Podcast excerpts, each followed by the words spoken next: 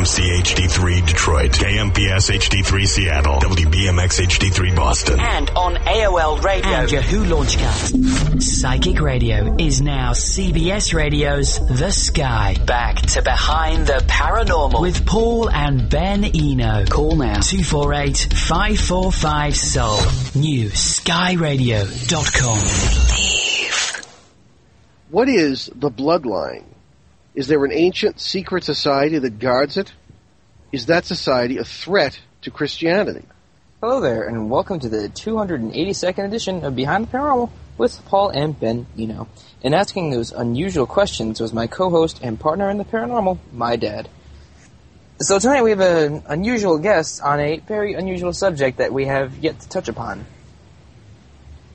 All right. Well, I'm just looking to see if we have him here. No, we do. Okay, good. Hi.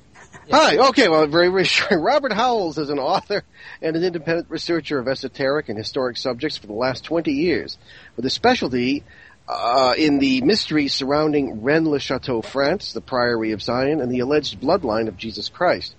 In 2003, Robert became the chief researcher for the documentary film Bloodline the Movie, and acted as a liaison between the film's producers and the Priory of Sion itself, or at least an organization calling itself that. Since then, Robert has continued to work with this group, and the result is his new book, Inside the Priory of Sion. He lives in Sevenoaks, Kent, in the dear old UK. Oh, Robert Rob Howells, welcome to Behind the Paranormal. Hi Ben. Hi Paul. Good to have you with us, Rob. If anyone would like to call in this evening and talk with Rob uh, or us, uh, the number in the United States or North America is 248 545 7685. 545 76, I should say 545 Soul. 545 7685. Uh, you heard that voice, whom I always think sounds suspiciously like Nick Pope at the beginning, who introduces our show, giving that number. For anyone in the UK for whom that call is a pain in the neck, just use the instant message feature if you're listening on the CBS New Sky website or email paul at behindtheparanormal.com, which we will be monitoring. Ben's Okay. going to start us off on our questions. All right, so what exactly is the Priory of Sion? Um, they're a secret society, and I, I did a lot of research into secret societies over a number of years, and I'd never heard of them. And then I came across them attached to the mystery of the bloodline and Rennes-le-Château. So I started to look quite seriously into them. Um, and then by luck, I was the manager of a large esoteric bookshop in London called Watkins Books that's been over 100 years. And I discovered that one of the customers of Watkins was a member of the Prior of Sion. Um, and it was later when I got involved in the Bloodline documentary that I invited him to kind of, uh, well, invited the organisation to make good on a lot of the things they'd claimed. Uh, it was their chance to put the record straight. So in doing so, uh, they, I them to unleash an avalanche of information. They sent me over 300 emails, original documents, works of art, things that hadn't been seen for uh, almost a century. And so I amassed all this material and put it into the book inside the Priory of Sion. They are a secret society. They exist today, certainly. They, uh, you can find their existence going back certainly 30 or 40 years. But before that, it gets quite difficult because they didn't use that name. And the reason researchers have so much trouble finding them in history is that they appear to work through other secret societies or are under the other un, other under names. Uh, in Paris, they were the Companions de Saint Sacrament. You've probably heard of the Rosicrucians. The Oh, yes. The Rosicrucians are very much aligned with what the Priory of Sion are, and they appear to be a kind of spiritual arm of the Priory of Sion. So they go back hundreds of years. Uh, the author Arthur Edward Waite claimed that the Rosicrucians existed at the time of the pharaohs and are one of the oldest secret societies. So uh, in reality, they're quite difficult. But for me, it was never really an issue of whether they existed or not. It was the quality of the information they brought, whether what they brought was valid, whether you could uh, research it and find it to be true, uh, whether their knowledge on what they were bringing um, was important. Because all secret societies are just made up of people that pass stuff on generation. So they may have just picked up another secret society's material, or they, you know, they may actually have stuff that's passed down through families, through the old bloodline families, as they claim. Can, can I Um, interject something here? Yeah, sure. This this is very interesting because when I first read uh, Holy Blood, Holy Grail, which of course was was the major book that I got, came out in the seventies, I believe, that sort of started all this. I said, Yeah. "This is all familiar. Not all of it, maybe not the Mary Magdalene part, but I heard that stuff from my father when I was a kid in bed. You know, he, that was my bedtime story. You know, I, I didn't get Beatrix Potter. I got the Knights Templar because Yes. supposedly our family was founded by a knight named Henno, who had all sorts of crazy adventures with the, the treasure of Solomon and all this. Business. And those are my bedtime stories. So oh, I, I'll yeah. just so so please by all so and and we, we descend from the Merovingians as must at this point three quarters of Europe and America. But I mean, I'm, I'm not to interrupt, but I just I, I couldn't get over that. I just thought it was amazing. So, so I, I know what you're talking about, and I, I certainly relate to it. So please uh, forgive the interruption. Go right ahead. No, no, that's fine. No, that makes perfect sense because there is this. Uh, there does appear to be an unbroken line of information that's passed down through history. That the, Tem- the Templars, who certainly began as devout Catholics, came back from the Crusades, seemingly as something else. Um, and the crimes that they were accused of, the heresies that they, they were accused of um, when they were rounded up by Philip, uh, King Philip um, seemed to attest to them no longer being Catholic. Something had converted them or, or changed their minds to some extent. And they were exposed to a lot. The, the final Templars uh, were born in the Holy Land. You know, they'd been there for 200 years, so you had generation after generation. These were local, these were mixing with Arab people and Arab religions and other ideas, and lots of ideas of early Christianity that were different to what had come to the West. So yeah, there's there's definitely threads of information. One of which, the main thing that the Prior of Sion released was this idea that Jesus was married, and this was a huge thing uh, that came out in Holy Blood, Holy Grail. Uh, over here in I think it was 81, 82. Um, but the the idea had kind of surfaced in the late 70s uh, with the mystery of le Chateau down in the south of France, and this this was the belief that um, well Jesus was Jesus had survived the cross. Um, the prior of Sion believed that Jesus survived the crucifixion, which there's a reasonable amount of evidence for in the Bible. He's walking around afterwards with doubting Thomas touching his wounds. So there, there's some cause for that. And Mary Magdalene, when she recognizes him in the garden after the crucifixion, she refers to him as rabbi. And at the time, you couldn't be a rabbi unless you were married. So it brought in the idea that Jesus was perhaps married and that there may have been a family that were hidden. No, you're right. I never thought of that. Well, it's it's quite it, it's it's kind of a, an interesting thing because if it was accepted, see, the, the Prior of Sion are not about attacking Christianity or destroying it. Uh, in, if anything, they want to revitalise it. They want to redress the balance, as they say, because the feminine was lost, and the feminine is very important to our psyche. It's it's a gaping hole that there are, there's no kind of archetype for the emancipated female, strong individual all we get is the kind of the virgin or the whore or the crone from the Bible. So that's kind of denigrated in society, yet that should be an equal balance to man. So the, the whole kind of suppression of the feminine is quite damaging psychologically, nothing Oh, else. absolutely, absolutely agree. Um, Should read my last book. okay, it, I should. I'm sorry, I should. I'll send it to you. do, yeah. Um, but so what this also does, what this was also do, it, it kind of challenges the church to say, well, if the church was to ex, uh, to be more open and more truthful about what may have happened at the time, it would not only redress the balance, but it would put family back at the centre of Christianity. Because uh, to aspire to be Christ-like is impossible if he's the Son of God. He doesn't have a family. He doesn't breed. We'd all be celibate and we'd all die after one generation. So in that sense, it, it- it's hard to aspire to somebody who's divine. You can't be the Son of God. But if you read, I mean, if you just read Matthew, the start of the New Testament starts Matthew 1 1 is the genealogy of Jesus. And it says Jesus was the son of Joseph, he was the son of right back to Abraham. And it clearly proves that A, he's the king of the Jews, and B, he wasn't the son of God. And that's in the Bible. It's also in Luke.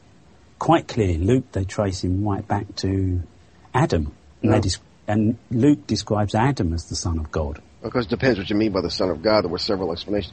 Actually, Yeah. I, am going to. this is absolutely fascinating. We're going to we're going to get to this because I have my own questions about this, and I want to Okay. really get into the meat of this. But Ben's got one or two more just for background. Yeah, the Yeah, sure. Priory of Sion. So, where did it come from, and who exactly is in it? If if you can't disclose who's in it, I, I think we'll understand. But Um, who, who's in it? They're, they're made up. Um, there's a fair mix. um, they've always included a certain amount of artists and creative people because that's their method of disseminating information. They've kind of supported these beliefs and got them out into the public domain through writing, through music, through art, especially art.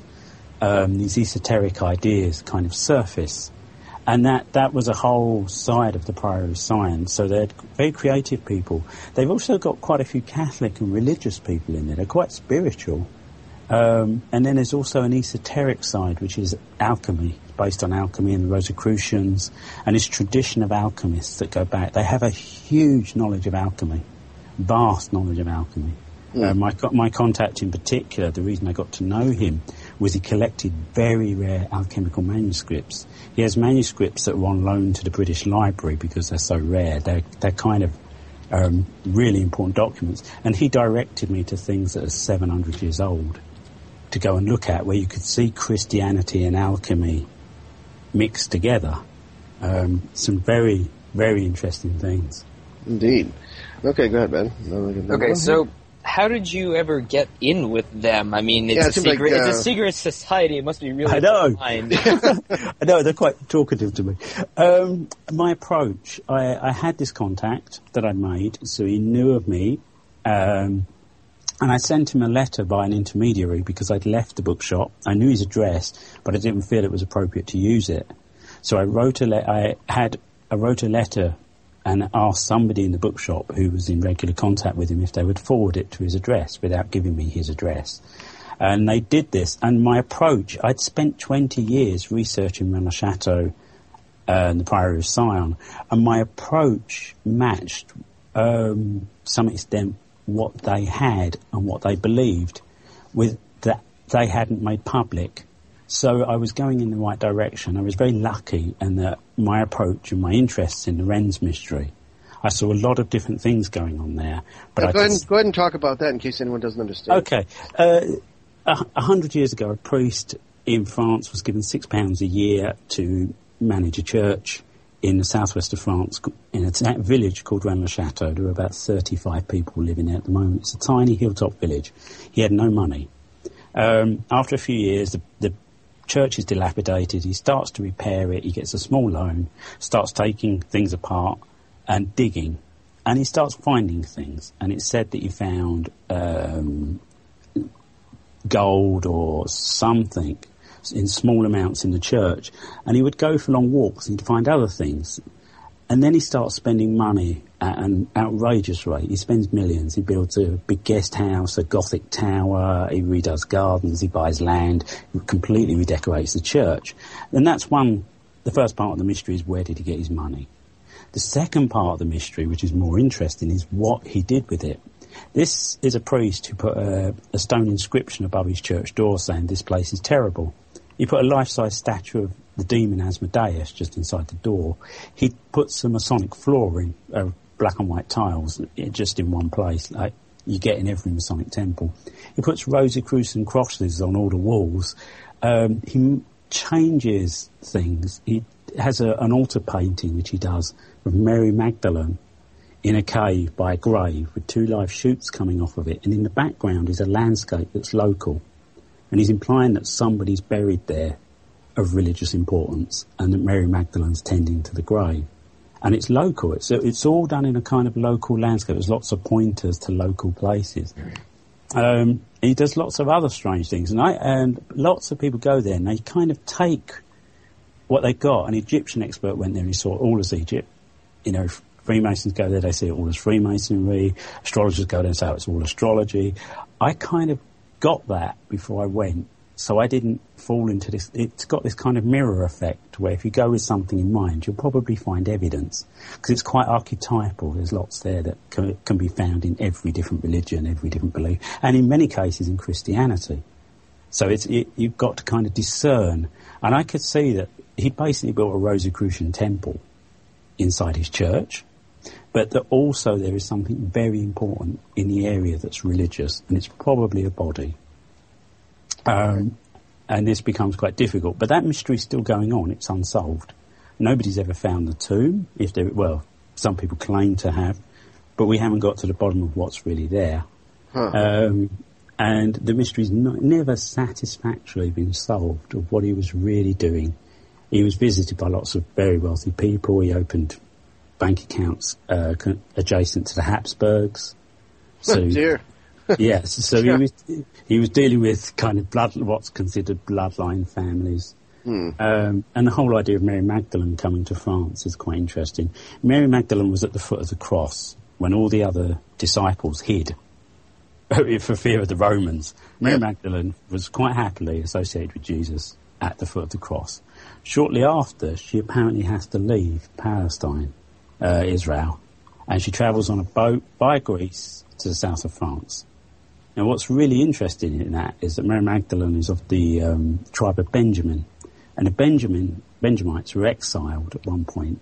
Uh, they were the founders of Jerusalem, and they go to a place called Arcadia in Greece, and Arcadia keeps turning up.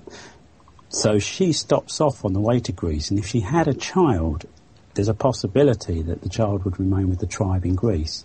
And that's important because Arcadia is where the Merovingian family begin. The Franks. Aha. The Let's Frank, the origin of the Franks is the. Let, is okay, well let, us leave it at that because we have to take a commercial break. Uh, Sure. Right here, uh, right here on Behind the Paranormal with Paul and Ben Eno on CBS News Sky Radio, newskyradio.com. Come right back. We'll be back in a minute with this fascinating conversation. Stay with us. CBS Radio's The New Sky. NewSkyRadio.com. This is the Lisa J. Smith Show. Change your perception, change your life. This is Lisa J. Smith, and you can tune in at 3 o'clock Eastern to listen to Lisa J. Now. I'm here to give you messages from Spirit and to help you have a new way of looking at life. That's at 3 o'clock Eastern on CBS Radio, The Sky. Look up to the sky. Psychic Radio is now CBS Radio's The Sky. Reach out. NewSkyRadio.com. Enlighten, empower, enrich. This is CBS Radio's The New Sky. New horizons, no boundaries. All day long, we're devoted to your emotional, physical, and spiritual well-being. With your direct connect to the stars, Lisa J. Smith, The Dr. Pat Show, Liz Souza, Barbara Mackey, Glynis McCants, The Wake Up Call with Elle Newman and Tom Force. Let us know how we're doing. 248 545 7685. Log on. NewSkyRadio.com. 24 hours a day. Your spiritual well-being is our concern. Awaken the extraordinary. Live the life you've imagined. Look up to the sky. CBS Radio's The New Sky. NewSkyRadio.com. New horizons, no boundaries. Psychic Radio is now CBS Radio's The Sky. Back to Behind the Paranormal with Paul and Ben Eno. Call now 248 545 Soul. NewSkyRadio.com. Believe. And we are back with our marvelous guest, Rob Howells, author of the new book, Inside the Priory of Sion, and we are talking about the bloodline, the alleged bloodline of Jesus Christ, and all sorts of collateral damage that apparently has occurred throughout history with this. And uh, we were talking about Rennes-le-Château and, and the uh, town in France where the priest, uh, the, what, what, do you believe he discovered? Uh, Father Berenger was his name? Berenger? Saunière, yeah. Saunière, Um, I, I think the most important thing, uh, I think he did he did find a tomb because it's written in his diary. Found a tomb, um, and but there were various tombs. There was possibly the lords of the area. There was possibly some treasure, but what happened was that after the Crusades, the Knights Templars came back to Europe and they brought their treasure or whatever else they'd found, uh, including, I, I imagine, things like early scripture and documents, which would probably more, be more important than just gold. Um, they may have found early versions of biblical texts, for example, of Gospels, uh, may have come into their hands, like the Dead Sea Scrolls or the Nag Hammadi Library that were found in the 1940s. Um, some of those have existed, like the Book of Jubilees has been around for hundreds of years. A number of these documents have been. And they came back to the Languedoc, the area of Rennes-le-Château. So the Templars were around in the Middle Ages in that area. and they were building. There were Templar chateaux still there. There were lookout posts and things that they built um, before they were seized. And they, they had warning that they were going to be seized. They knew it was coming, so they had time to bury things and hide things. So there was a certain amount of, uh, certainly an opportunity for Templar treasure and Templar finds to be buried there. Um, that that has a risk because the Templars, of course, were around a thousand years after Jesus. So if, uh, if you read some of the accounts of the Crusades, they claim to have found the true cross, and the likelihood of it being the true cross is not very good. You know, it's Not not, at very that high. point. No, it, Even the, the Empress Helen's claim is a little bit something. Yeah. well, she, she's about 800 years, and she claimed to have found even the sponge that uh, Jesus Right. drank from, and the, the the note from above his head. And she's really, Yeah, well, that's another story. she's I mean, completely disrespectful. She just breaks it all up and scatters it around Europe um, as relics. Um, but yeah, so the Templars, but they- may have found something really important. Okay, Uh, well, let's. I wish we had more than that, but we're just going to have to move on. Okay, a, a a couple of points. Now, now the whole thing seems to be keeping the secret of Jesus having been married. Is that it? And, and that- that, there was a bloodline, a, a, line of descent from Jesus. That's the There- big secret. No, I say, I think there's two there's two reasons these were keep, kept secret. There were two things that came out of this. Mary, according to the Gospel of Mary uh, in the Nag Hammadi Library, was closer to Jesus, and he told her things that he didn't tell any of the other disciples. This makes the disciples really angry, especially I think uh, is it Paul? Well, they're quite misogynistic. Oh, Paul, Um, don't talk about it. All right, go ahead. So, so Not my it- favorite guy. so, it, so it appears that Mary Magdalene would have had a more pure form of Christianity, a more intimate form of Christianity. So you have not only the bloodline, the idea that she had children, but also an alternative Christianity. And that was probably more Gnostic, which meant a heaven was a, a personal experience. You, you could find a personal experience of the divine, of God, that you could connect to it, probably through your feminine side, through your emotions, as you do in psychology. And that is a threat to the church because you don't need priests, you don't need popes, you don't need any structure, buildings, prayer, anything. It becomes a personal thing like meditation. And that becomes your religious experience. So if the church accepted that, it would lose control. But also there's this problem of the Pope having power and claiming to be a power on earth when if Jesus has descendants, quite clearly they're a, a threat to that. Okay. So, um, so in both ways, it's, it's threatening to the current status quo. So it had to be hidden. All right. Yeah. No, that's perfectly understandable. All right, a few points. I spent 10 years in seminary studying for the priesthood of both the Roman Catholic and later the Eastern Orthodox churches. Okay. So there are two different, two different points of view there, and there are fascinating little hints that I'm sure you know about. One that I always wondered about was the wedding feast at Cana uh, in, uh, uh, in, in, yeah, in, in, uh, the uh, early, there was the first of the miracles in John, uh, where Yeah. Jesus turned the water into the wine. And I began to wonder, as I said, I don't think like other people, I began to wonder, what's Jesus, what are Mary and Jesus, Mary his mother, Jesus and Jesus doing giving orders at someone else's wedding? Yes. You know? Yeah, I said, what? seems to take the role of the groom. Yeah, but precisely. Or well, th- th- there were people say, well, it's probably one of one of the other the brothers, uh, you know, of Jesus. So oh, that's possible, but nevertheless, uh, it, it's it's stuck in my craw, and and uh, nobody in the seminary can really answer the question. Then there is the the notion that the Orthodox have a special title for Mary Magdalene, and that is equal to the apostles. That is a very very lofty title Yeah. in Orthodox theology, and she's the only woman, at least of that period, who has it. Now, the Orthodox are ferociously male-oriented, like, like the rest of the, of the Christians and, and, and the number of Mm. other religions, the Muslims and the Jews included, but th- they have a certain understanding of, or lost as it may be, of the feminine aspect, which you brought up at the beginning, and which is very important. People will not let the goddess go. They won't it's, do it. it's, it's part of our nature. Anything that stands against nature is pretty much doomed to fail. Absolutely, absolutely. And it, and it is part, and, and I think things like the Da Vinci Code, although it is a bit kind of hokey as a book, um, the thing that really stuck with people was that it rang true.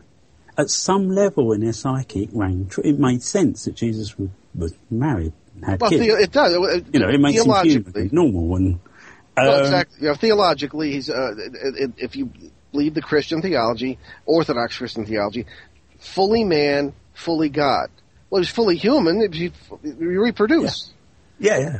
yeah. So a lot of the Eastern Christians, uh, uh, just not all, but would not have a problem with Jesus being married. And, you know, and, and Ben and I sit here, and I, I, I can speak for him on this. I don't usually do that, but we both have this Eastern mentality. And we look at this and what's the problem? Yeah. I mean, so what? If, well, you know, I think. Uh, uh, yeah, but I we- can see from the Western perspective where it's job security and male dominance, where it is. well, I, I don't think it is much now. I think the no, problem not we have. No. The problem we have now is the church is in a very difficult position because what it set up as a control mechanism for what were the uneducated masses back in the Dark Ages Sure. um, no longer works. It no longer really serves people. Um, but they're, they're stuck with it because they, they can't easily put their hands up and say, actually, it wasn't quite like that and we really think it was like this and we'd like to change our religion. Yeah. Um, because I mean, I, I have this ongoing. I even I have an internal battle where a lot of people get a lot out of Catholicism. There are a lot of lovely people who devote their lives to it and do wonderful for many people. Yeah. I, and it's not my job to take that away from them. No, I, I respect it because that's where I learned to love God. I'll always yeah, exactly. And I, I don't want to tell people who found something really meaningful in their life through their religion that their religion's hokum. Uh, so I you kind of have to be careful. And I think that's the problem that the Prior of Sion have is they've been releasing stuff bit by bit gently. And I, th- I know there is an internal battle within them anyway because some want to release it faster and certainly the Catholic side want to release it slower. But it is coming out bit by bit, and I, th- I think things like the appearance of the Nag Hammadi Library, which is a, an amazing collection of documents that was found in Egypt in about 1947, full of alternative gospels. Um, some of those, the second treatise of Seth, has a quote in it uh, of Jesus which says, um, "They crucified the wrong man. They crucified Simon of Cyrene, and I stood in the shadows and I watched." Hmm. And it, it, it's amazing. It, it, it, it's completely in black and white because That would were- create problems theologically. yeah, the, these Yeah. were never, these documents were never edited by the church. They were never removed because they were never known about. They were only recently discovered and luckily they came straight out and, and were available quite quickly for anyone to translate. So they were hmm. never suppressed. But I think the prior of science problem is it, it's too big a shock. I mean, if we found there's something buried at Rennes and it's something very important and it's something religious. In the 1990s, I was down there. I came across the Belgian Secret Service. I came across Mossad. Um, Really? the, yeah, the last Okay. time we were down there, we were followed constantly. Um, people would follow us. They'd come and listen to our conversations and sit next to us in empty rooms. Uh, when we were doing the Bloodline documentary, we were being followed. Our phones were being tapped. It was kind of, it was happening all the time. It became part and parcel. You knew wherever you went, somebody was had their eyes on you. You didn't know if they were locals. You didn't know what they were. Um, but yeah, uh, in the mid '90s, the Vatican sent a team down there of archaeologists, head, headed by Robert Eisenman, to do a ground Yeah. scan. Yeah. They did- they a did very ground familiar name to me, yeah. Yeah, he's, he's written quite a lot. Um, Eisenman, he's a, he's a good researcher, good guy. Maybe, I- maybe I should mention he worked on the uh, Dead Sea Scrolls and he dissented from the party line on what these meant, and he got in, he lost his job with the it was a Vatican sponsored. yeah, Uh, correct me if I'm wrong on any of this, but uh, No, no, and I, I, you know, and, he um, has has been on his own since. They've written a number of books and has been uh, a voice of um, I think fresh air yes, reference to yeah. these, these documents. Yeah. So please, please go ahead. Uh, Yeah, he's yeah, a okay. serious archaeologist and theologian and researcher. He's a, he's a great person. But yeah, the the, um, the Dead Sea Scrolls were, were under Vatican control for about thirty or forty years, and were completely suppressed. We couldn't even get a list of what was in them. Yet the Nag Hammadi Library, they published a list within weeks of them being discovered. Mm-hmm. Yeah, So, they're put into Vatican control.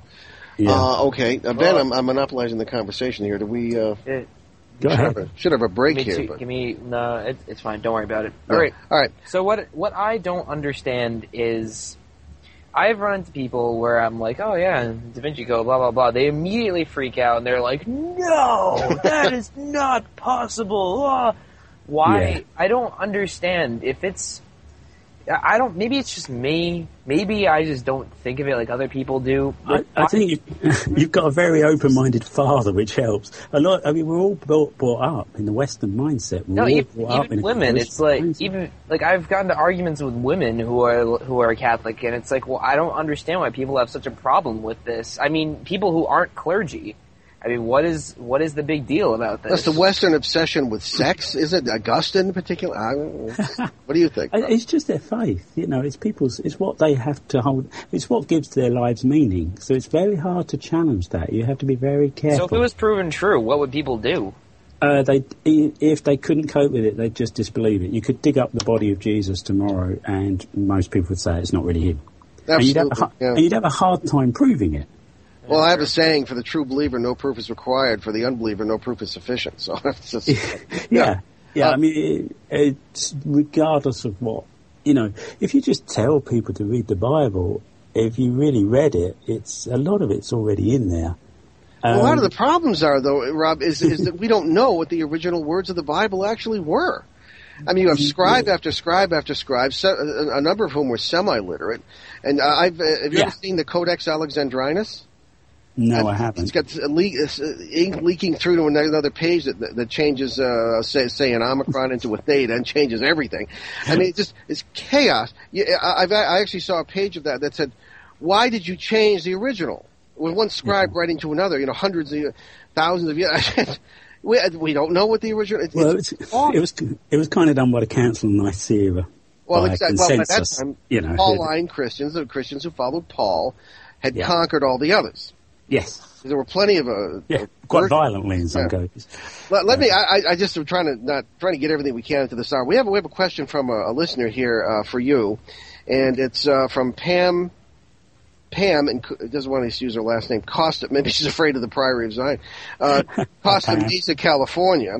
And uh, Ben, if you'd uh, go right ahead with that. Okay, uh, I have a question for Rob Howells. In the movie Bloodline, which is a great movie, there are times when people feel threatened if they talk about the bloodline. Does Rob ever feel threatened because of the book or his other research? Yeah, this follows from what you just said.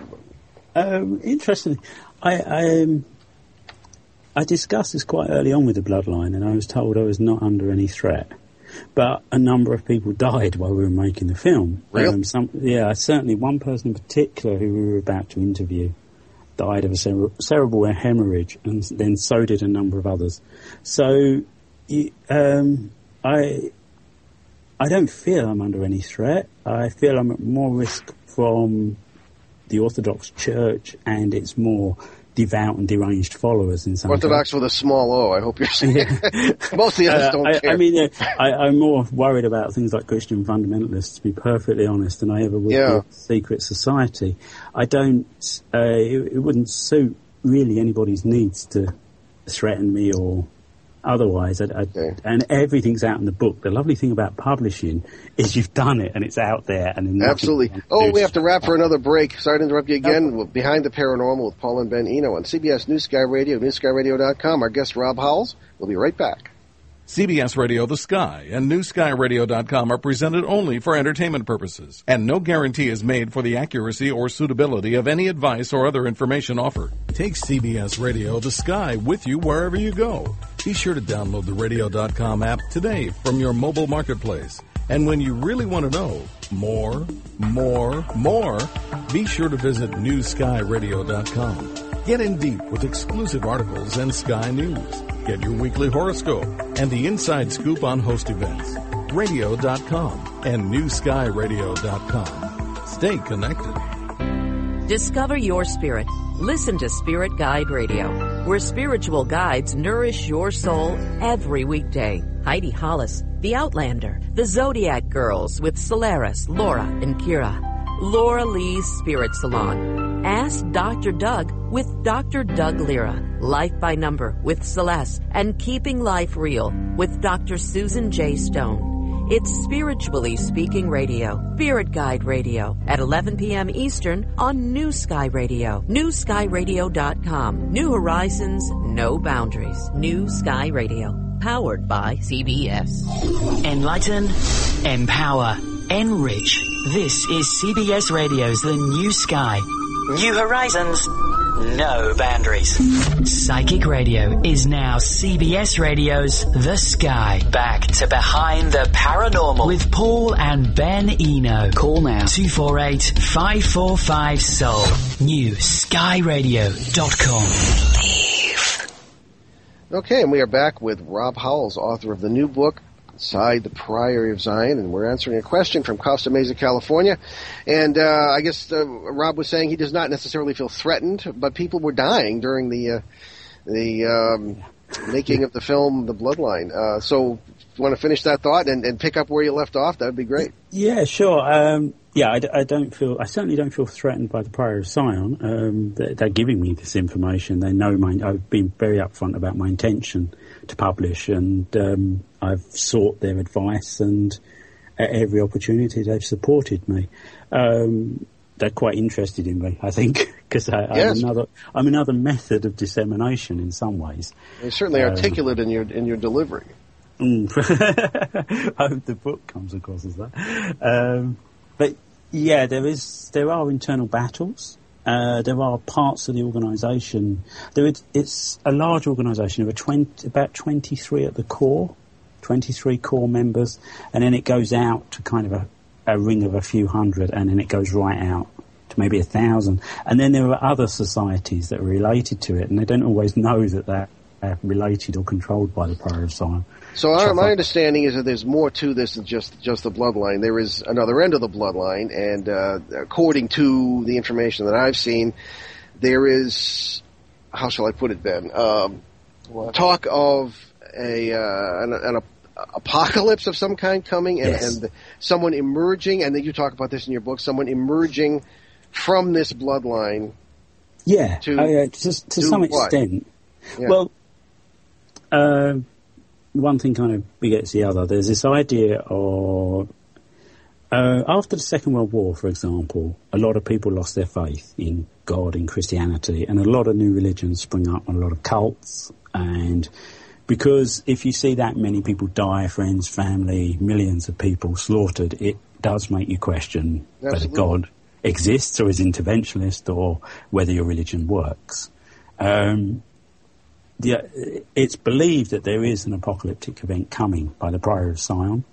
Um, they believe to have knowledge of this and that it's happened before, and it's somehow. I once spoke to a former Catholic priest who'd served in France, and he quite categorically told me that Chateau is linked to the apocalypse. There's some link there. Some people believe it's a refuge. Some people believe that there's something encoded about the date. The Priory of Sion are quite clear on the idea that there will be an apocalyptic event. After this, there will be something of a spiritual vacuum, and that leaves it open.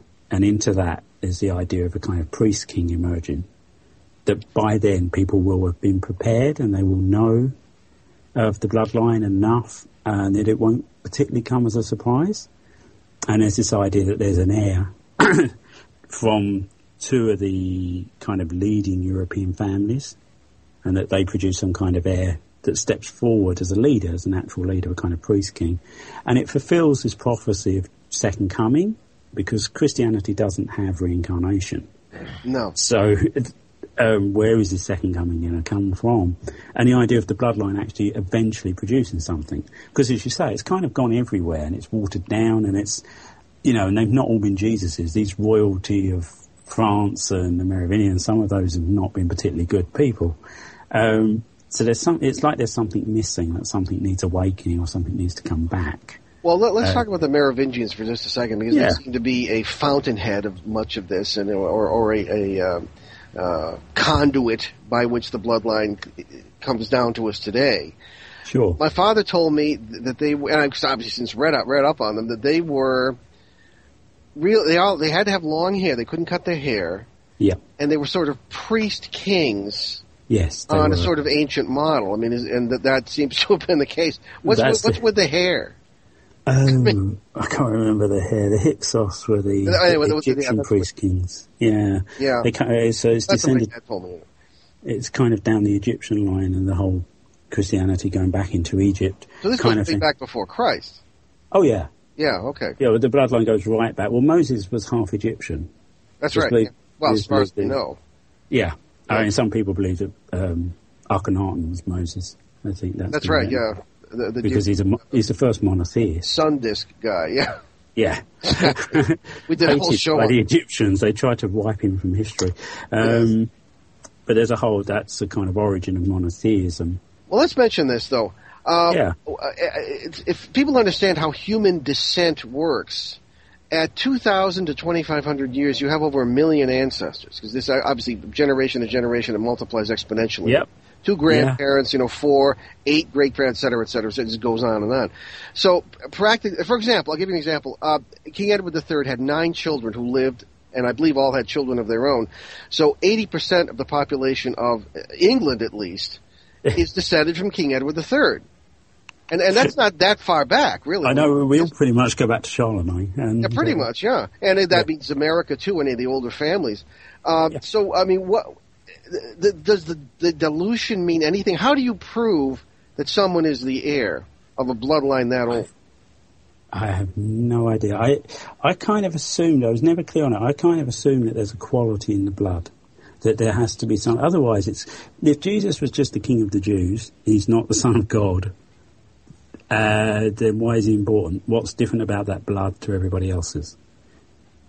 well, Because that, that that that leaves some pregnant questions about Oh, the yeah. origins of the human race and our genetics. Yes, yeah, and the idea of Adam and the first man and that kind of created man. And some people take that back to alien intervention. Um, Heavens, yeah, I know. we need five hours. I, I, I don't really subscribe to that. yeah, well, who knows? I mean, th- th- there are 20, 223 genes in the genome that shouldn't be there, but that's that's another story. All right, I want to I, I want to give you a chance right now to talk about your book and your websites because we have, we have a little more time, but I want to make sure we, we give you a chance to do that before we run out of time. okay, my website's not appeared at the moment. It, for some reason, the hosting's gone weird on it and it's disappeared briefly, but it will Aha. Um, but the book Inside the Priory of Sion has come out in the US. It hasn't appeared in the UK. It comes out on Thursday over here. I've got a book launch on Thursday. I haven't seen a copy. People in the States are emailing me and saying, I'm reading your book. And I think, That's happened to me. Yeah, weird feeling. Publishers are wonderful. Um, yeah, so it's coming out. Uh, it's, it's out in the US. It's coming out in the UK. It's pretty much available across Europe. There will be a French edition and a Spanish edition next year. Um, it charts kind of the history of the Pyrosign as I know it at various points in history, like just before the French Revolution in Paris, there was a really important time where a lot of interesting people were around. A lot of Rosicrucians, artists, writers, um, Perrault, who wrote the fairy tales, that kind of, those kind of people. Um, so it just a kind of snapshot of that era. There's a lot about the Rennes mystery. I found a lot of new material, and I did a lot of research myself. And Sion helped me and gave me information of things that they, we never knew the answer to that they just had. So, which was one of the reasons that I found that they were provable because they Oh, knew. well done. Yeah, I can't wait Uh, to read it myself. yeah, so I could suddenly put this kind of stuff out there and what we what I found down there and objects and items and um, my kind of take on that. And then it does lead towards kind of the bloodlines, what that means on many levels because it's more than just uh, families. You know, uh, there is this um, belief system being passed along, the alternative kind of Christianity that we're talking of, and then into these ideas of apocalyptic thinking, and the idea of a second coming, um, what that might mean, where that kind of takes us.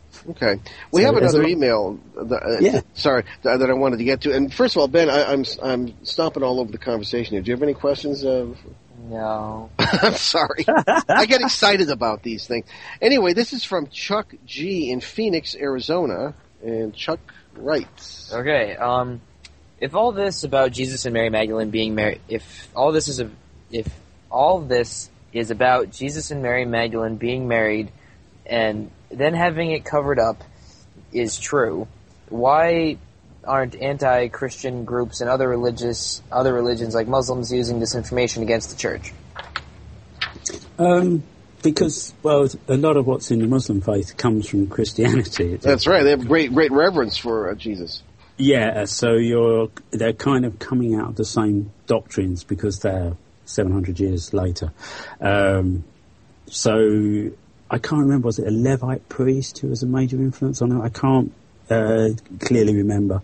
That might offend some people. I'm sorry, sorry if it does, but at some point I came across it in research.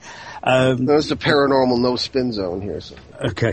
There's a, the, um, I mean, the Quran's an amazing book. It's well worth reading because it's like a modernized version of the Bible. Um, It comes it, it comes later, but it draws on the same sources. Uh, the anti-Christians, I I don't think. You see, it doesn't. It isn't just a way of attacking Christianity. That's not really what it's about. If anything, it makes it more relevant and more real and more uh, approachable to people. Yeah, I can see that. Yeah. It makes it more human because it's about relationship and it's about love. Mhm. And, and the things that Jesus supposedly taught that Christians seem to miss out on, or the Catholic Church certainly seems to not um, follow up on too well, like uh, the whole blame and guilt thing that they do. Um, so I, I don't know if it's really. I, I wouldn't want this stuff to be used as ammunition against the church. I prefer it was used for people to have a deeper experience. I, I think everybody, it, in all civilizations throughout history, spirituality has happened in some form. It finds some expression. You find it all over the world. It's obviously a natural thing. So there's no point being atheistic about it. There's no point saying, oh, spirituality is nonsense. It's natural. It happens. It's in everybody. And whether you get it from going and standing in the woods, looking at the stars, standing by the sea, or reading Catholicism, or the Bible, or the Quran, or the Bhagavad Gita, Zendavesta, it's still how you interface with the divine and how you have a spiritual experience. And I think that's more important. I like Uh, that. Beyond all of this, I think it's helping people find better ways. But if you are going to use your religion as a, a, a kind of morality thing, as a kind of set of rules to live by, then you need to find a balanced religion, not one that's mm-hmm. masculine or o- overtly one way or the other or destructive in some way. You need to find what's good. You know, something that strives for the higher properties in humanity. Very good. Compassion and good things. Well, before I ask you who the heir really is, uh, I don't know. okay, well, that answers that. Uh, oh, we have another we have another break coming up, but I wanted to get into uh, just mention the power of the church is not what it used to be, and we'll talk a little bit about that. Uh, You know, Okay. but anyway, we have to take another break, and you are listening to Behind the Paranormal with Paul and Ben Eno, CBS News Sky Radio, NewSkyRadio.com. We'll be right back.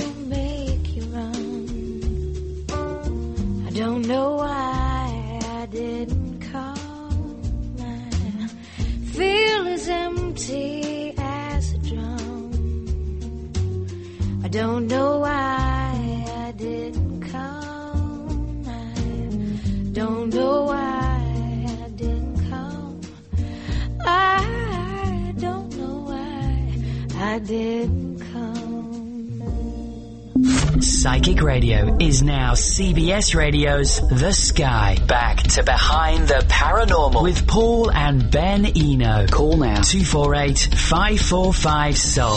New skyradio.com.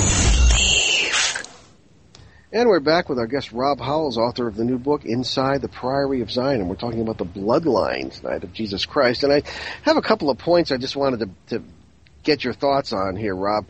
And one one is that we we all tend to be somewhat Eurocentric. Uh, if this heir, co- you said you don't know who it is, so I won't even ask.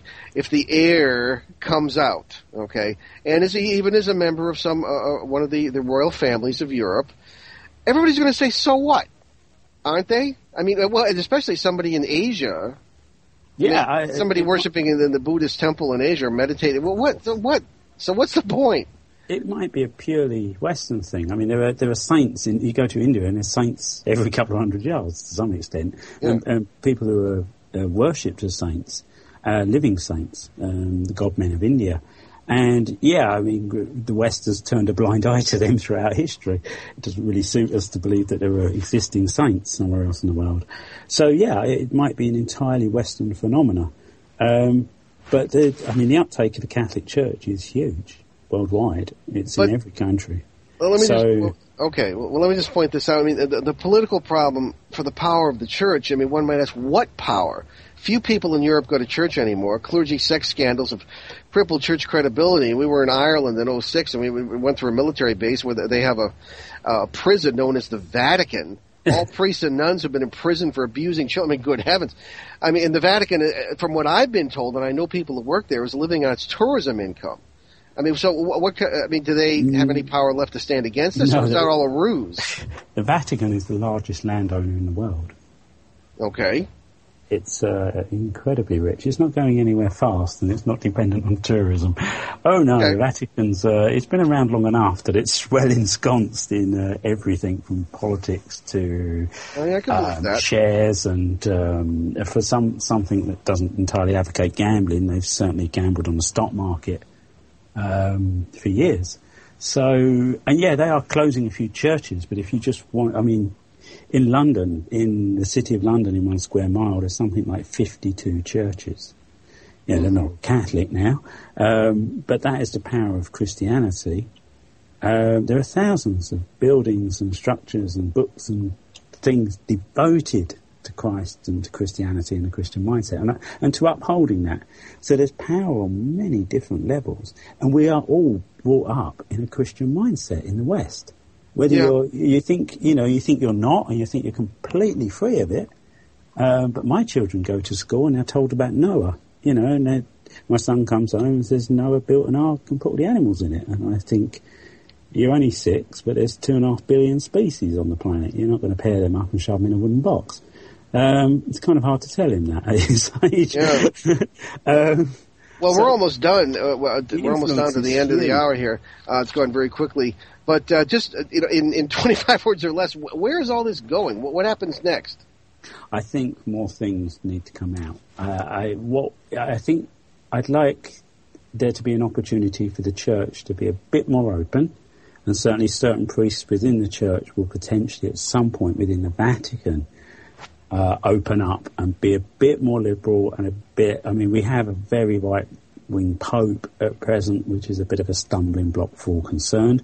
It wasn't what the Priory of Sion wanted, and it wasn't what a lot of people wanted, but it's what we've got. Um, this was a man who was a former member of the Inquisition under its 1980s name, um, Doctrine for the Holy Faith or whatever it was. Um, and so, but there are priests that are more open and more aligned with what the Priory of Sion are trying to release and trying to get out there. And there are people within the Catholic. It, certainly, there's a Catholic church in Limoux in the south of France, which I write about, which shows Jesus and Mary on thrones next to each oh, other. Oh, we're done. I'm afraid we're flat out of time. Thanks, thank you for putting up with all the interruptions. Thank you for staying That's up so late. fine. And we're, we're gonna we're gonna do this again, Rob. It's been absolutely marvelous. Thank you so much. I'll be in touch Thank off the you air. very much. Okay, Rob Howells, everyone. The Have a book good one. Inside the Priory of Sion. Check it out. Okay, if you live in southeastern New England, Ben and I will be teaching a course at Providence Learning Connection beginning Saturday, November 5th. Check it out, southcoastlearning.org. And thanks to our producer, Will Kosnick. We'll see you next Sunday, October 16th, when Ben and I will welcome researcher, commentator, and blog master Tim Binnall for discussion about the implications of the paranormal for society and about the personalities of the people who research it. In the meantime, tune into our New England Drive Time show on WOON 1240 AM and ONWorldwide.com, 6 p.m. Eastern, every Monday. You can always get free podcasts of all our shows, along with show schedules and guest information eh, at, at www.behindtheparanormal.com. and we don't, don't usually talk that quickly. We leave you with a thought from American author and broadcaster Tom Bodett. Quote, the difference between school and life, in school you're taught a lesson and then given a test. In life you're given a test that teaches you a lesson. Unquote. Thanks for joining us on our great cosmic journey, and we'll see you next time.